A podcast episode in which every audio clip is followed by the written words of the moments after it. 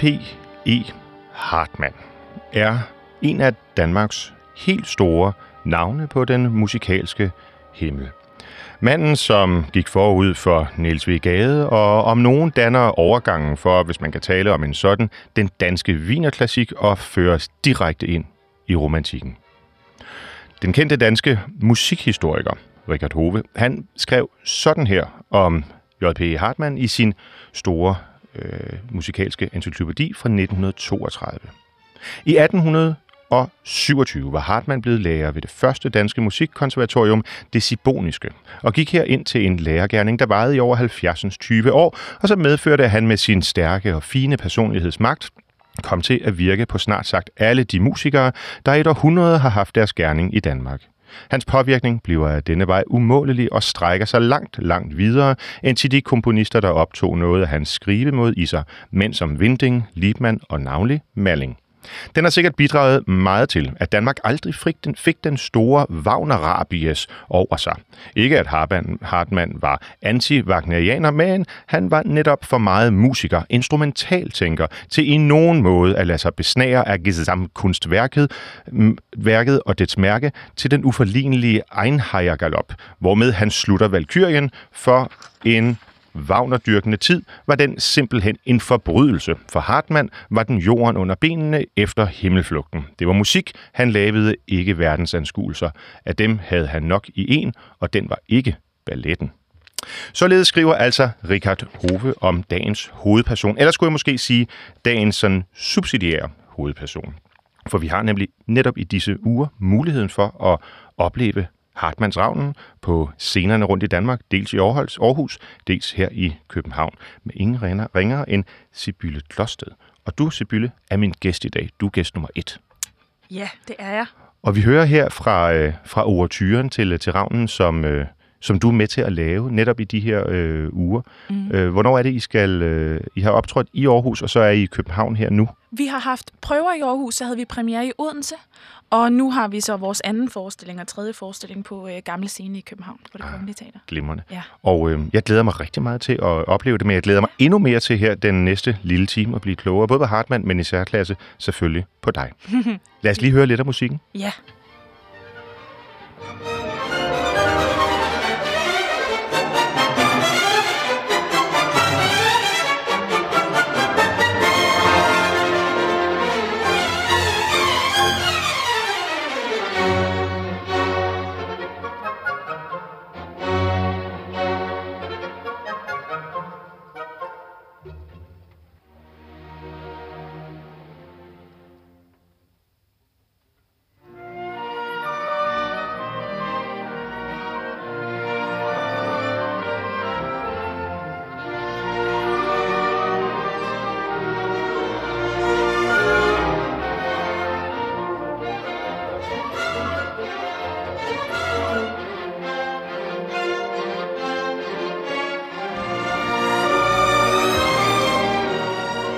Sibylle øh, Glosted. Øh, igen velkommen her i, øh, i studiet. Hvordan har du det egentlig med? Nu spiller vi overturen her til øh, Ravnen. Mm, ja, tusind tak, fordi at jeg måtte komme. Jo, jeg har det... Øh, altså, jeg har det godt, men jeg kan godt mærke, at øh, jeg nærmest går i karakter nu. ja. og begynder at komme klar. Du, er, du kan godt mærke, at øh, pudret ja. sidder, og ja, du er klar til at præcis. gå på scenen. nu øh, er vi at komme i, i øh, zonen her. og hvad er det for en rolle, du spiller i, øh, i Ravnen? Jamen, jeg synger jo øh, rollen som øh, Armilla, hedder mm-hmm. hun, øh, i Ravnen, som er den her unge pige, som er blevet spærret inde af sin onde, onde far. Mm. Øh, og har aldrig nogensinde været i kontakt med, med andre end øh, sin far. Og sine tanker, mm-hmm. fantasier. Mm, nemlig. Som vel egentlig er, hvad kan man sige, er det ramme omkring hele fortællingen? Det er det nemlig. Altså, det, øh, forestillingen er bygget på hendes fantasiverden, som hun opfinder ja. øh, på det her værelse. Øhm, og så er det, det er handlingen, ja. simpelthen. Ja. Og den kommer til verden i, hvad det, 1830'erne? Ja, der omkring, ja. Så, så mm. faktisk før Rigoletto, som jeg synes handlingsmæssigt minder en hel del om det, vi taler om her. Ja, med det kan man en faktisk far, der holder yes. en ung pige fanget, og så mm. alle sine drømme, hun gerne vil realisere. Ja. Det skal vi tale rigtig meget om. Mm. Øhm, men lad os lige høre de sidste øh, par minutter her af overturen, øhm, fordi det er faktisk det eneste, vi kommer til at høre fra Ravnen. Men Det vender jeg lige tilbage til. Mm.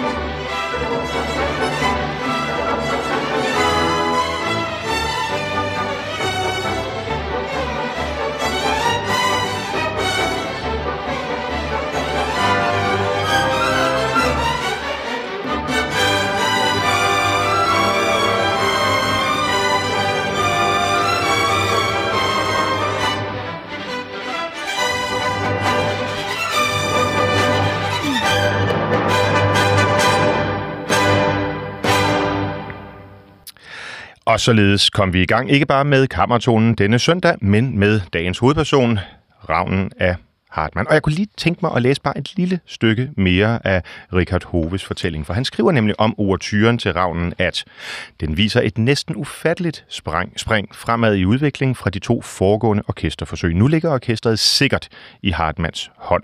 Den romantiske kolorit lykkes lige så fuldkommen som stemmernes frie bevægelighed. Den stærkt fungerede modulationsdel viser Hartmanns fulde herredømme over tidens kompositionsteknik, og de to temaer skarpe kontrast, den fødte instrumental komponist komponist. Citat slut. Jeg skal love for, at øh, det er superlativerne, der øh, kommer på banen her. Og øhm, øh, Sibylle, nu kommer vi som sagt ikke til at høre resten af operan her. Mm. Det kan man jo så gøre ude i virkeligheden. Ja. Men kan du genkende det, som øh, Richard Hove her beskriver om Hartmanns musik? Det kan jeg faktisk rigtig godt. Øhm, og jeg bider specielt mærke i, at han omtaler ham som... Øh, instrumentalist, altså en, ja. en komponist, som skriver meget instrumentalistisk, og det vil jeg virkelig give ham ret i, for det var, det var noget af det, som jeg bed mærke i, da jeg gik i gang med at indstudere det her parti, det var, at det var enormt instrumentalistisk skrevet for stemmer, øh, og derved også ret svært. Ja. Øhm, altså han behandler stemmerne som et instrument. Ja, ja. og det, det kan, kan man jo sige, det kan det nemlig, øh, specielt når øh, det så ligger altså tempierne er utrolig hurtige, koloraturerne bliver derved rigtig hurtige. Der er nærmest ikke nogen pauser til at trække vejret i, og på den måde kan man godt mærke, at han måske tænker, har tænkt mere øh, som en ja, instrumentalist, ja. end som en sang. Måske har han ikke været så vant til at skrive eller også har han måde, bare tænkt, jeg ved at, ikke, øh, altså, at sangerne, de skal gøre, hvad der bliver skal der bare, ja. Hvem skal trække vejret? Ja, altså, hvem har brug for det? Så, så det må jeg sige, det, kan, det, der, det har jeg faktisk bidt mærke i, at det, det lagde jeg mærke til, da jeg indstuderede. Ja, det er jo noget, svært. som jeg ofte har hørt mm. sanger sige mm. om øh, Bach. Ja. ja. Når man synger Bachs oratorier og så videre, mm. så har man også indtryk af, at det kunne nærmest være skrevet for violin eller Præcis. et andet. Ja. Øhm, og han er jo meget teoretiker, Hartmann. Mm. Også, som vi hørte før hos Richard Hove, altså han underviser i 70 år og så videre. Ja, det er også øh, ja. hvad, hvad betyder det egentlig, når man sådan går til en komponist som Hartmann? Har du, har du sunget ham før, eller har du en reference, eller hvordan forbereder man sig på det? Ja, altså jeg har faktisk ikke sunget særlig meget Hartmann før, så for mig var det ret nyt. Øh, og i og med, at der jo så ingen indspilninger er af mm. værket eller af operaen, så var det jo simpelthen at sætte sig ned ved klaveret og bruge sit bedste hørelærer og musikteori, og så simpelthen bare dække dakke og spille sig igennem. Og det øh, var faktisk enormt inspirerende, fordi man lytter jo altid til alle klassikerne for at få inspiration, og ja. så, øh, du ved. Men, men her, der var det simpelthen bare helt nyt, helt friskt. Øhm, og det var svært, øh, fordi man havde ikke noget at læne sig op af, men det var også enormt spændende, for jeg kunne simpelthen bare øh, gøre det til mit eget fra start. Ja, det giver vel både en frihed, men også mm. lidt en, en ærefrygt, tænker jeg. Ja, helt vildt. Ja. Mm. Og, og, og når du siger, at der ikke findes en indspilning, så er det jo ikke helt rigtigt. Nej. Fordi øhm, der, der findes jo din indspilning. Ja, det er rigtigt. Ikke? Og øhm, som Danmarks Radio i sin ufattelige generøsitet øh, har valgt at lægge på sin, på sin hjemmeside, og øh, inden programmets øh, optagelse her, jamen, så henvendte vi os fra 24 side til Danmarks Radio, og vi måtte gerne streame derfra. Det koster bare 75 kroner i sekundet. Ja. Hvilket betyder, at når vi normalt har halvdelen af tiden til musik, at produktionsomkostninger på den her udsendelse vil sådan runde 125.000. Mm. Og det er lidt over mit budget. Ja, det kan, øhm, det kan du så, godt filme så, så, øh, så, så, så tak til Danmarks Radio mm. for virkelig at, øh, at forstå, hvad public service betyder at holde på sagerne. Men hvis man virkelig har lyst til at høre Ravnen og Sibylle Losted efter programmet her, så er det meget sjældent, jeg henviser til konkurrerende kanaler, så kan man altså gå ind på DR's øh, hjemmeside og gøre det. Mm. Her, Sibylle, mm. der kan vi til gengæld høre dig. Ja. Yeah. Og øh, fordi du har jo sunget meget andet end, øh, end, end Hartmann og, mm. og Ravnen. Jeg kan se på dit CV, at du har været vidt omkring, fra mm. Mozart til Philip Glass, ja. Gounod ja. og så videre. Hvor, prøv at fortælle, hvor det egentlig, hvor det hele stammer fra, hvor du begyndte øh, din vej ind i musikken og som professionel operasangerinde. Ja, altså, øh, jeg startede jo egentlig som danser dengang, da jeg var, da jeg var barn. Øh, og det var det, jeg ville. Men så kunne mine forældre høre, at jeg havde en sangstemme, jeg gik rundt og sang med derhjemme på mm. popsangen. Ikke? Og, Dine forældre er også kunstnere. Nemlig, ja. ja. Så de hørte, at jeg havde en stemme, og så øh, begyndte de lige så stille og roligt at, at skubbe mig i den retning. Øh, og så øh, nævnte de Danmarks Radios pigekor, mm-hmm. som jeg i starten var sådan, det skulle jeg slet ikke, fordi åh, det var da bare sådan nogle kedelige nogen, der sang om søndagen, og Nå, men jeg, jeg kom til en, øh, en forsøgning hos Michael Bøjsen, og jeg kom ind, og så åbnede der sig jo en helt ny verden for mig. Øh, og så røg dansen lige så stille og roligt ud, og sangen tog mere og mere over. Ja. Øh, så det startede i pigekoret, øh, hvor jeg sang i en, jeg tror det blev en 5-6 års tid. Ah, okay. Og så gik det jo sin gang, så var det Sankt Anne, så var det MGK, så var det konservatoriet, og så var det Operaskolen i Stockholm. Du har også gået på Sankt Anne? Yes. Jamen så, allerede der har vi jo noget til fedt. Ja, det har du også, ja. Øhm, mm. Og i øvrigt, Michael Bøjsen, som er en kær gæst mm. af, programmet her, har været inde og fortælle flere gange både om pigekoret, men jo også om alt det andet, han, mm. han laver. Og, og, og siden du så er blevet færdiguddannet fra det Kongelige Danske Musikkonservatorium, øhm, jamen så øhm, ja, har du haft en helt stribe roller øh, som du har kastet dig ud i, og, og meget forskellige roller. Mm. Er det sådan en strategi, man vælger at sige, jeg vil kunne det hele, fordi andre siger, at jeg skal kun synge Wagner, eller jeg ja. skal være Mozart. Og sådan. Hvad har du tænkt om det? Ja, altså, jeg tror lidt, at det sådan er... Øhm, jeg har derhjemmefra haft skuespil meget ind over os på grund af, at min mor er skuespiller. Øh, så, så den del af det har altid interesseret mig rigtig meget. Min mor har lavet utrolig meget musical. Det er ligesom det, jeg primært mm. er, er vokset op med. Øhm, og øh, så fandt jeg ud af, da jeg begyndte at arbejde med min stemme, at jeg havde jo klart den klassiske øh, stemme, men jeg havde også, jeg kunne også det andet. Øh, så jeg begyndte at lege med det sådan lige så stille og roligt på, på konservatoriet. Lidt i det skjulte, fordi ja. at øh, man skal jo bygge sine klassiske stemmer, teknikker og alt det der. Ikke? Men, men det har egentlig været med mig hele tiden, og så jeg, har jeg bare sagt ja, da muligheden bød sig. Ja, og det er jo ofte sådan, man kommer frem i livet, ja. ved at have nysgerrigheden mm, først. Mm, så du kommer fra mm. dansen til mm, musicalen, og så mm. virkelig derfra til, øh, til operaen. Ja, altså, ja, jeg tog jo den klassiske uddannelse først, kan man sige, men så, øh, så sang jeg jo Christine, hvilket jo er sådan et... Øh, altså fra, altså, øh, fra Phantom. Phantom of the Opera, ja, og som det er, ikke er en opera. Nej, nemlig, sige, som ikke er en opera, men som handler om en ung danserinde, som mm. gerne vil blive sanger og operasanger. Altså, hun... Så der var en direkte inspiration? Ja, det var der faktisk, det kan man godt sige.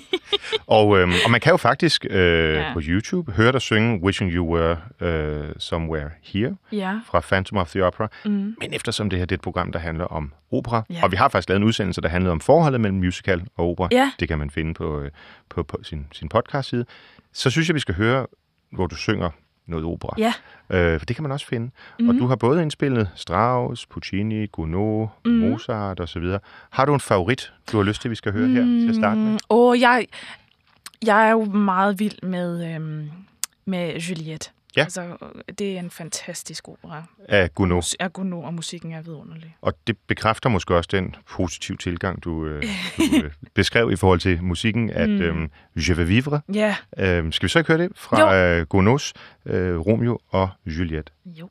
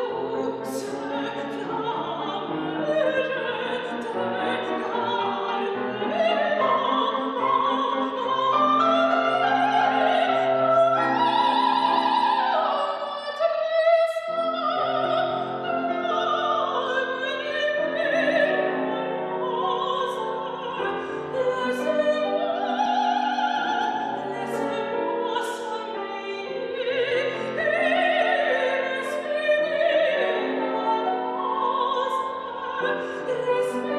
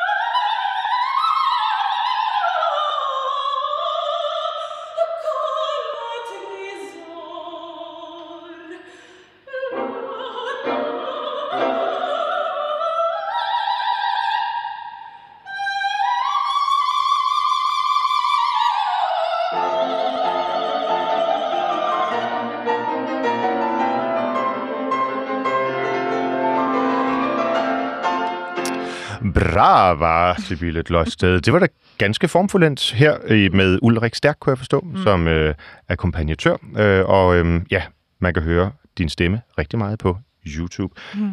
Men vi skal tale om ravnen. Ja. Øhm, og have, have, have det lidt i, øh, i fokus, fordi som du siger, det er faktisk nyt for dig at arbejde med øh, Hartmann. Mm. Hvem har du så arbejdet sammen med? Altså, hvem har været med til at skabe det her øh, værk, som jo, jeg tror ikke, det har været opført i Danmark de seneste 150 år? Nej, Øh, tænker du på min egen indstuderingsproces? I... Både det, men også ja. dem, du er på scenen sammen med, ja. og alle dem, der har været omkring øh, forestillingen. Ja, men altså, jeg har jo, øh, altså, Josef, jeg har indstuderet det primært selv. Ja. Øhm, og øh, så, så øh, mødte jeg op til første prøvedag, og det er jo Philip Kochheim, som instruerer. Det er det første gang, jeg arbejder sammen med ham. Øhm, og... Øh, øh, vores dirigent Christopher. Øh, og også første gang, jeg arbejder sammen med ham. Okay. Øh, så det har været rigtig spændende at lære de to herrer at kende enormt dygtige. Ja. Øh, Hvordan har de så gået til det her med, at det er et, et værk, hvor, altså, hvor mange sider jo sådan set er blanke? ja. Fordi man ikke ved, hvordan andre har lavet det før. ja, det... Øh, Har I talt om det? Ja, altså, det har, det har vi talt om. Øh, jeg synes jo, at øh, Philip er kommet rigtig godt omkring det ved også at have bundet hele forestillingen sammen med den, de her dialoger, som han har skrevet. Ja, fordi det er så ikke det oprindelige Nej. forlæg. Nej, det er det nemlig ikke. Nej. Og det synes jeg er et øh, smart trick, mm-hmm. han, har, han har gjort, fordi det gør klart, at man, man får en bedre forståelse af, af operan, simpelthen af, af handlingen. Så det synes jeg øh, nok var øh, det smarteste trick at gøre. Og det må jo også kalde på en lille smule ærefrygt, fordi mm. nu har vi talt meget om Hartmann, Ja. men librettoen, teksten, er jo faktisk skrevet af ja, en af de største øh, forfattere i dansk litteratur, Mm. H.C. Andersen. Ja, Øhm, så kan man godt tillade sig sådan at sætte sig ned og sige, nok gamle Hans Christian, øh, nu det der ud med det, og så mm. laver vi noget andet. Ja, det er selvfølgelig rigtigt. Det, øhm, jeg synes, øh, at det skal man selvfølgelig altid passe lidt lidt på med, men jeg synes, at Philip er kommet godt omkring det. Mm. Øhm, jeg synes, at han har øh, haft respekt for H.C. Andersens tekst øhm, og, og flettet sin egen godt ind i det. Så det, det, det synes jeg, han er sluppet godt afsted med. Jeg læste et interview med, med Philip Ja. Kochheim, som er instruktør øh, på, øh, på Ravnen her, hvor han øh, skriver, at det oprindelige plot i Ravnen er noget komplet gotisk nonsens fra det 19. århundrede. Ja. Den handler om havfruer og vampyrer, og Ja. nogen dør og kommer til live igen i næste scene. Det giver ikke nogen mening. Jeg tror, at det er den første produktion i mit liv, hvor ingen i salen kunne fortælle handlingen på den første prøvedag. Citat slut. Kan du genkende det? ja, det kan jeg rigtig godt genkende. Jeg synes også, det var svært at finde hoved og hale i, Ja. hvad, hvad det egentlig handlede om. Øh, og derfor har, har øh, hans øh, tekster hjulpet mig utrolig meget. Ja. Som sådan- Så der er regibemærkninger Mm, fra øh, absolut.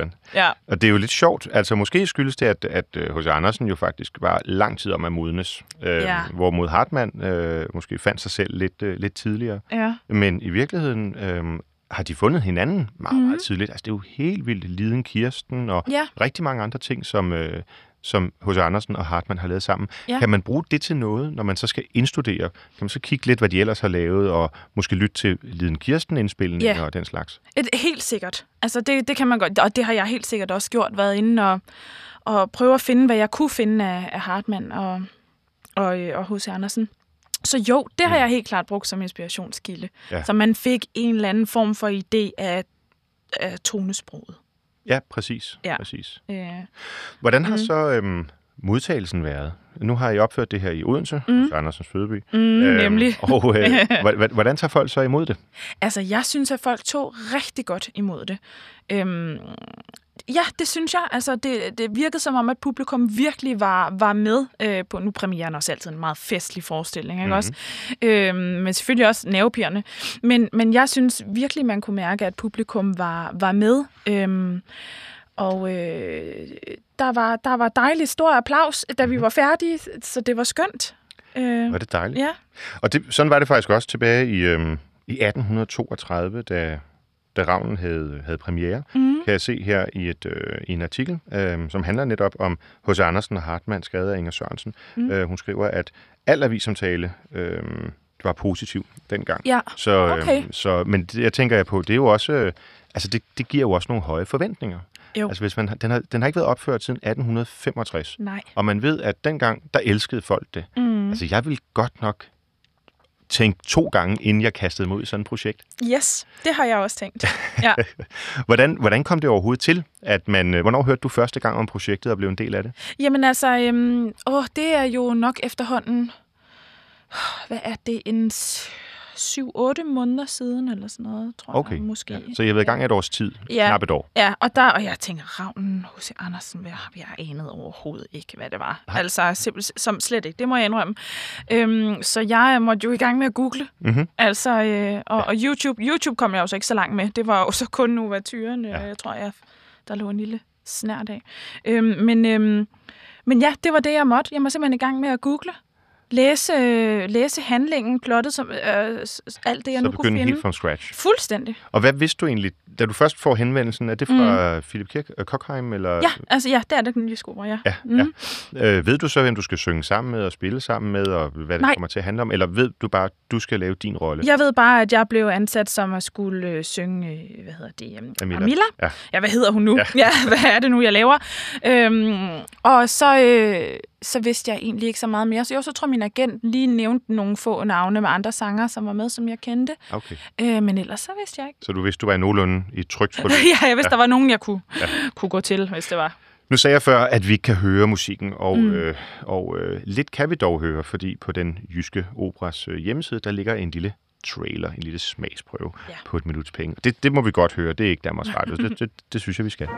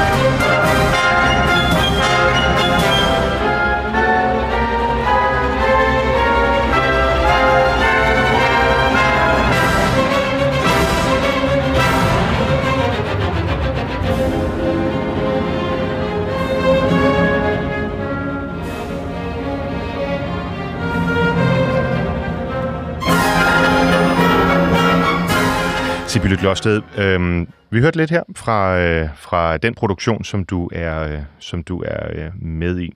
Og øhm, man får kun lyst til at høre mere, vil jeg sige. Hvad er egentlig sådan det kunstneriske højdepunkt for dig i den her uge? Er det, er det koloraturerne? Mm. Nu hørte vi før, da du sang øh, Gounod, at øhm, du har ikke noget problem med de høje toner, du har, øh, øh, og, og du har ikke noget problem med, at, at tempoet er højt. Mm-mm, nej. Øhm, så, så, så hvad er egentlig det, det fedeste for dig i den her, i den her rolle? Ja, altså jeg synes jo faktisk, det fedeste er, at jeg får lov til at synge, jeg får lov til at spille skuespil, og jeg får faktisk også lov til at danse mm-hmm. i den her øh, Mhm. Så alt det, du drømte om? Så alt det, jeg drømte om, går faktisk op i en højere enhed nu. Øh, det synes jeg er, er enormt øh, dejligt. Og også enormt hårdt. Det er en krævende rolle. Jeg råber og skriger som en øh, stukken gris. Som, altså, som et rigtigt barn. Som et rigtig barn, ja. Det, det gør jeg, og det er jo meget hårdt for stemmen. Og Klart. så skulle altså, skrige på den måde, og så hoppe over i koloratur bagefter, det har været Oh, ja. rigtig hårdt. Øhm, så det har, har været Hvordan en stor arbejder altså, Skal man så lære at skrige på en sangteknisk ja. rigtig måde? Man skal simpelthen skrige på en støttet måde. Mhm. Mm-hmm. Ja, og det, øh, det har jeg så prøvet at finde ud af, hvordan jeg skulle gøre, og det har jeg nogenlunde fundet ud af. Øh, det, går, det går godt, men det er hårdt. Ja. Det er hårdt. Ja. ja. Så du er klar til øh, Halloween næste år? Fuldstændig. Ja, ja. I, øh, i, I operan, som sagt, du spiller øh, Amila, øh, mm. hovedpersonen, den unge pige, der holdes fanget af sin far Norando, og øh, hvor du så, eller Amila, opfinder en prins, mm. der ligesom skal frelse Amila. Mm. Øhm, og som, som jeg sagde i indledningen, det minder jo sådan lidt om, øh, altså, lidt om, om Rigoletto. Ja. Øh, kan man, er, er prins Miljo lige så meget en charlatan, som øh, greven er i, øh, i Rigoletto, eller hvordan bliver forholdet med ham og Amila igennem operan? Mm. Jo, altså det, det, det, kan man, det kan man godt sige. Altså Amila, hun, hun har jo af gode grunde aldrig nogensinde øh, oplevet øh, eller haft kontakt med andre mennesker. Så øh, hun, øh, hun oplever både den kærlige side af Milo, men hun oplever også den lidt hårde side af ja. ham, øh, hvor han øh, ja, godt kan... Øh, jeg vil ikke sige tvinge, men, men alligevel lidt sådan være ret hårdhåndet med hende i forhold Styrende, til eller- styrende og Ja. kontrollerende. Ja. Øh, så, øh, så jo, altså øh, hun, hun får oplevet øh, mange, mange facetter, mange sider af ham, Ja, helt og, klart. og ja. øh, vi er jo nødt til, selvom det er lidt sådan en, en, øh, en spoiler, så er vi også nødt til at vide, hvordan det hele ender. Altså, ja. bryder Amila ud af det her fangenskab, det her fængsel, hun er hos sin mm. far, eller bliver det kun ved drømmene? Ja, nu kommer spoileren. Ja. Altså, det, øh, altså, det er jo... Øh, det tror man. Man tror, at nu er alt godt, de bliver gift, og alt ender lykkeligt. Men så, øh, så tager det lige en drejning til allersidst, øh, hvor vi står i bryllupsbilledet, og alt er godt, og de er blevet gift, så øh, kommer der et kæmpe torden, skrald. Og så bliver øh, scenen forvandlet tilbage til det her lille bitte kammer, som hun øh, har været på hele sit liv. Så alle, der er med, øh, skaber det her første scenerum, som vi havde i, i starten af operaen. Og hun står tilbage med i sin brudekjole og med sin brudebuket. Mm. Og alle forsvinder, og hun er helt alene. Og så starter hun med de første replikker, som hun sagde i starten af Så operaen. det gentager det sig hele selv. var simpelthen ja. bare en fantasi. Så der er ikke nogen happy ends her. Nej, Nej. Men øhm, altså, på den anden side, hvis man skal sammenligne med Rigoletto, så går Mm. det bedre, end det gør for Julia. det må man sige. Som, Ja, det må man som, sige. Som bliver slået ihjel Ja. af, den, af, den, hun, af den, hun elsker. Ja, Så man skal forestille sig, når, at, at det sådan set, når, det, når, når I spiller den igennem lang tid, mm. så er det faktisk en, en cyklus, hvor man vender tilbage, og det er noget, der gentager sig igen Mm. Ja. og igen. det er det. Så, så i virkeligheden er det Norando, øh, der, der vinder. Ja, det er det faktisk. Det er ret barskt. Ja, det er jo ikke... Mm. Det, nå, okay. Det, det kunne man jo godt have arbejdet lidt med, hvis man alligevel var inde og pille ved... Øh, Ja. ved jeg, jeg tænkte jo over... Nu er det H.C. Andersen, der har skrevet det. Mm. Kan vide, hvorfor det kun er italienske navne? Ja, det er nemlig ret sjovt, og den har vi også diskuteret, fordi vi var, vi, vi var i tvivl om, om vi skulle sige Armilla, Ja. eller om vi skulle sige Armilla, Ja. og Gennaro, eller Gennaro, altså du ved, øh, Ja. øhm, men vi besluttede os faktisk for at sige Gennaro, Okay. Armilla, Milo, altså fordi vi tror, det er sådan, det er tænkt. Øhm, Ja. Det er jo ikke danske navne. Der, der er faktisk ikke nogen sådan... Nej. Altså, H.C. Andersen er jo sådan vores nationaldigter. Ja, det må man sige. Der er ikke nogen ja. referencer overhovedet til noget dansk, Nej. som jeg lige kan se det. Nej, Men måske er det også fordi, det er jo, det er jo som sagt tidligt i H.C. Altså han blev født i 1805, så han har været sådan 5, slut 20'erne, ikke? mm, Øh, og øhm, sådan lidt sværmerisk karakter. ja. Jeg tror, han simpelthen har tænkt, at han godt vil skrive en opera, og opera på det tidspunkt, det er lige med Italien. ja, ved du hvad, det tror jeg faktisk, du har ret i. Ja. Øhm, så, øh, så øh, ja, men, men, men det er Mhm. påfaldende, hvor du Det for det. eksempel har Carl Nielsens øh, opera og så videre lidt senere, jamen, de er jo alle sammen Ja, danske. ja, ja. Ja. Ja, Nå. det er lidt sjovt. Vi skal tilbage til Hartmann, Mhm. mm-hmm. og øh, som sagt kan vi ikke rigtig høre øh, fra, øh, fra Ravnen, men øh, et stykke musik, øh, som jeg synes er sådan meget beskrivende for hans måde at komponere på, og også at bruge øh, øh, orkestret på, det er Valkyrien, øh, som jo ikke er Wagners Valkyrien, det hørte vi før hos Richard Hove, og det øh, slipper man for med, med Hartmann, men derimod hans, øh, hans øh, kantate.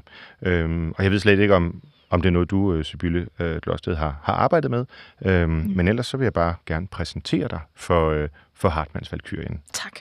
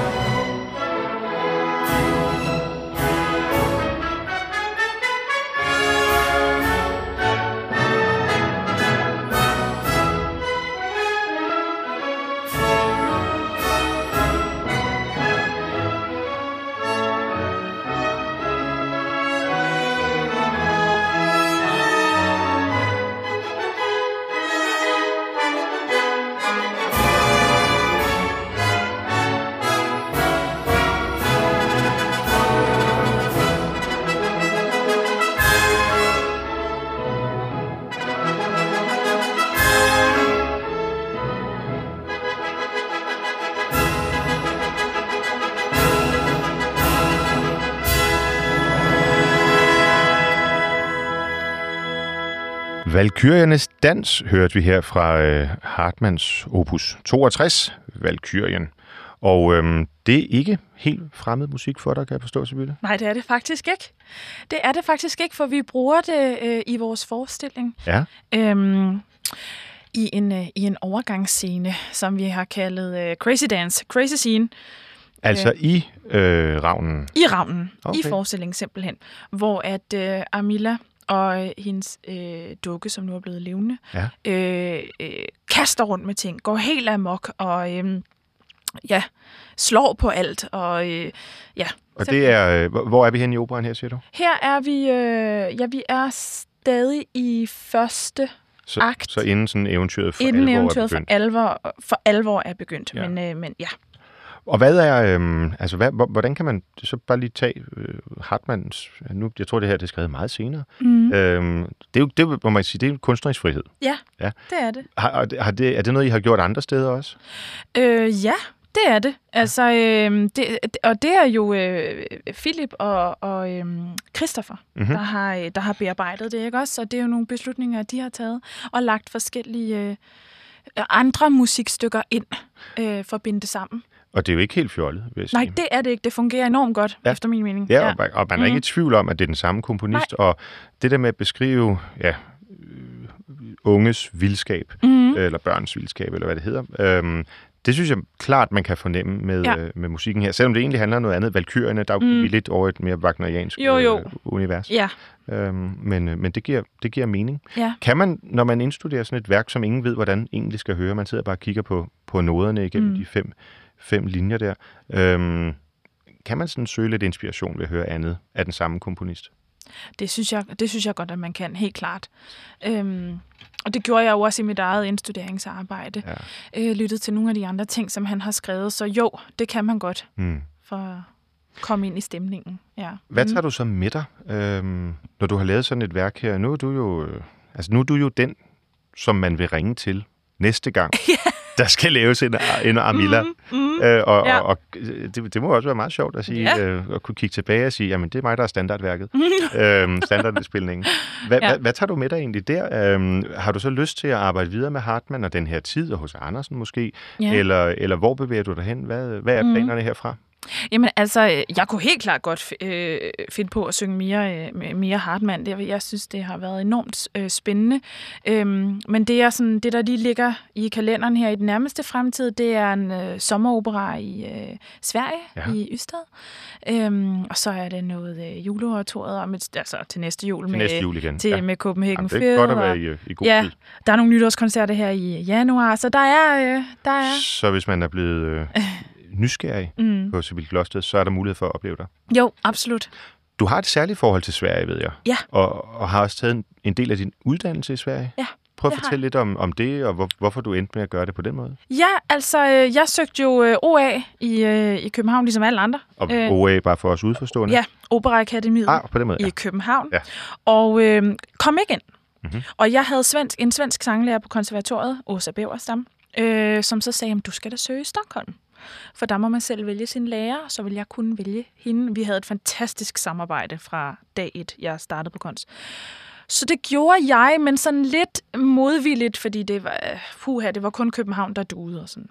Men det gjorde jeg, kom ind, øh, og var nærmest ulykkelig, da jeg kom ind, for det betød, at jeg skulle forlade København og min daværende kæreste, og Ja. alt var frygteligt. Og, men øh, det endte med at være noget af det bedste, jeg har gjort. Ja. Ja. Hvad var det, der øh, altså, var så godt ved, det, ved, den, ved den svenske øh, måde at få undervisning på? Mm, Jamen for det første for mig var det faktisk godt at komme lidt væk fra Danmark, hvor, man, hvor jeg ellers havde været igennem hele mit uddannelsesliv. Mm. Øhm, det var godt at komme ud og stå på egne ben.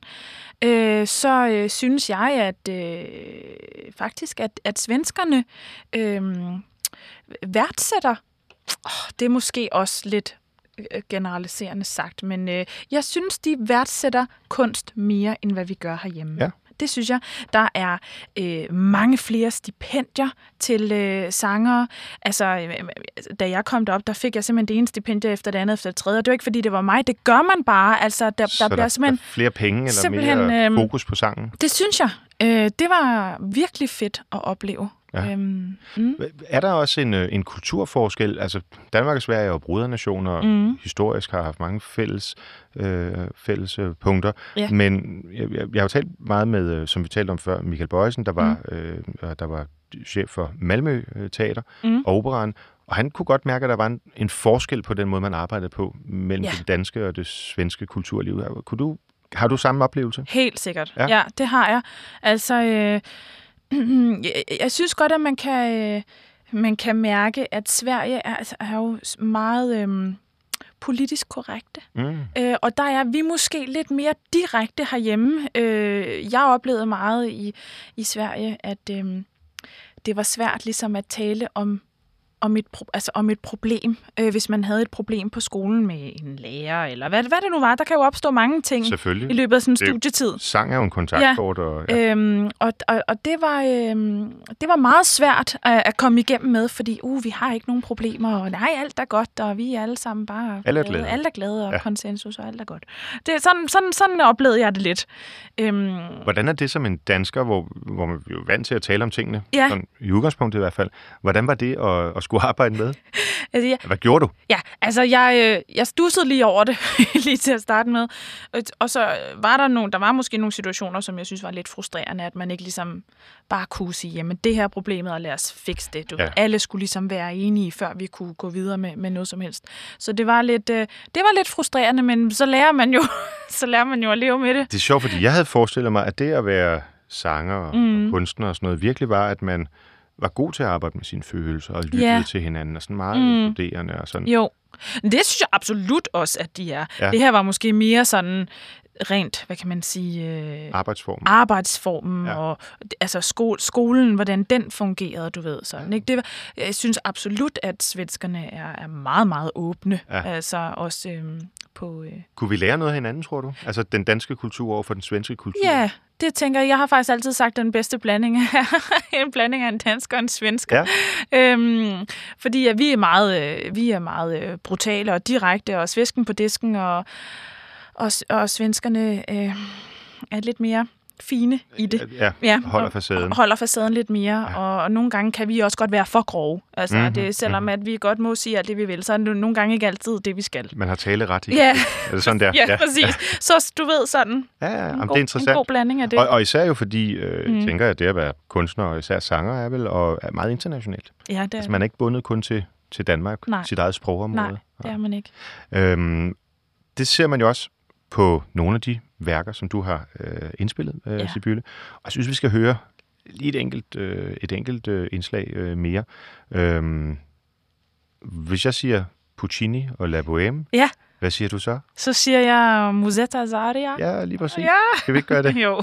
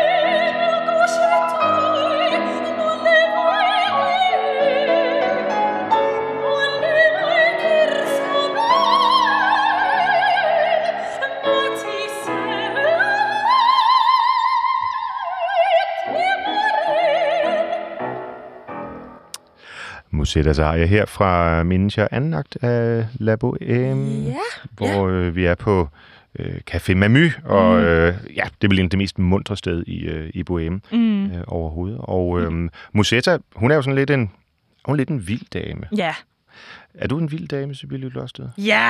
Ja, hvor er det godt. Jamen, er det så det, du skal synge fremadrettet, eller, øh, eller er der mere af Amila? Øh, altså, jeg, øh, jeg tror nok, jeg skal synge sådan nogle af de... Altså, mu- musette og sådan noget, tror jeg helt klart, jeg kommer til at skulle synge mere af. Men jeg tror godt, at jeg sådan måske om en fem års tid kunne bevæge mig over i noget mimi. Ja. Øhm, og måske også på sigt noget Violetta og sådan. Det, Fra Traviata? ja, Ja, ja, ja. så jeg tror klart, at, øhm, at jeg går den vej.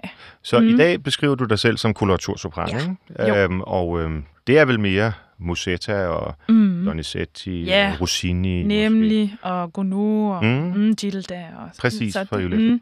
Men, men Mm. du, du vil gerne over i de mere dramatiske, Ja, store altså, partier. Jeg tror, min stemme øh, vokser i den retning. Øh, det tror jeg, den gør. Den, har, den er let stadigvæk og hurtig. Ja. Der er jo det der med de hurtige koloraturer Ja, der. ja. Men den har også en varm timbre i sig, øh, som godt lidt kunne tyde på, at jeg skulle, skulle den vej ja. øh, på et tidspunkt. Og hvordan, altså, kan man planlægge det? Øhm, hvor, hvor ens stemme skal bevæge sig hen, eller er det bare at lytte efter og, og, og mærke efter? Ja, jeg tror at primært, det er at mærke efter os. Ja. Øhm, altså, jeg synes da også allerede nu, at jeg kan mærke, hvis jeg tager min stemme nu, som den er nu, og så sammenligner den med, hvordan min stemme var bare for fem år siden eller ti år siden, så er den allerede tungere nu. Okay. Øhm, Er det noget, du har, har villet? Altså drive stemme i den Mm. retning, eller? nej, altså det er egentlig bare noget, der er sket, og det tror jeg også, altså det sker jo imens man udvikler sig, og der er jo mange ting, der spiller ind. Vi bliver ældre, stemmen Mm. modnes. Øh, der er jo noget hormon også for os kvinder og sådan. Altså, der sådan spiller ind på den måde. Øhm, øh, så det, ja, der er mange ting. Kan man, betyder det så, at det, at det ligesom skal være et valg, øhm, at man lægger koloraturen på hylden, og så mm. siger, nu er jeg mere, hvad hedder, hvad hedder de, en dramatisk Ja, sopran, ja eller? lyrisk, Lyrisk, lyrisk sopran, ja. kan man sige, ikke Ja. også? Øh, så er det lyrisk, lyrisk, dramatisk. Altså betyder det så, at du, hvis eller når du mm. Begynder at synge Mm. Vi- Violetta, Mimi og så videre, altså så skal du lægge de her ting på hylden, eller kan man godt kombinere det? Altså, så skal man nok øh, lægge det lidt på hylden. Fordi okay. det ene, det, er- ja, det, jeg vil ikke sige, det udelukker, men øh, det, det gør, at øh, ja, man skal fokusere på det ene, Ja. frem for det andet, Ja. ja. tror jeg. Rent teknisk. Rent teknisk, Ja. ja. Så mindre skrig. Mindre skrig. Og, ja. Ja. Selvom det jo altså er nogle øh, roller, hvor man desværre må sige, at, øhm, at det jo sjældent, det ender godt. Ja. Øhm, Ja, i, det, øh, ja. der er lige, øh, hvad med, hvad med en uh, Turandot på sigt? Uh, Hun får lov til at overleve. ja, det er rigtigt. Det, må, det ved jeg. Det, Nej. måske. det ved jeg ikke. Det har i hvert fald været en, øh, en stor fornøjelse øh, her måde. i øh, denne lille time at få lov til at stifte bekendtskab med dig, Sibyl Blåsted. Jeg glæder mig rigtig meget til, til julen 2024 Ja, Ja. ja. præcis. og skulle høre øh, ved dig. Og øhm, ja. Ja. var det Copenhagen Phil? Copenhagen Failed juleoratoriet. Så det er i, øh, i glassalen i, øh, i Tivoli? Øh, det er... Ja, det er Eller blandt andet også. Og koncertsalen. Jeg tror, vi er lidt forskellige steder. Mm. Men inden da, så er der Mm. masser af andre øh, muligheder. Så tusind tak, fordi du ville fortælle både om, om dig og øh, om, hvordan det er at være nu standardrepertoire for JP Hartmann. Ja, tak for det. Det har været en fornøjelse. Og øhm, da vi ikke har kunne høre så meget fra, øh, fra Ravnen her i øh, den her udsendelse, øh, så synes jeg, at det vil sømme sig, at vi runder af med en, en anden opera af, af Hartmann, som, som findes på Spotify. Og det er nok også den mest kendte af dem, han har skrevet, nemlig Liden Kirsten, hvor øh, jeg synes, vi skal høre øh, romancen fra, øh, fra anden akt, langt, langt fra hjemmets kyst. Og den kommer her.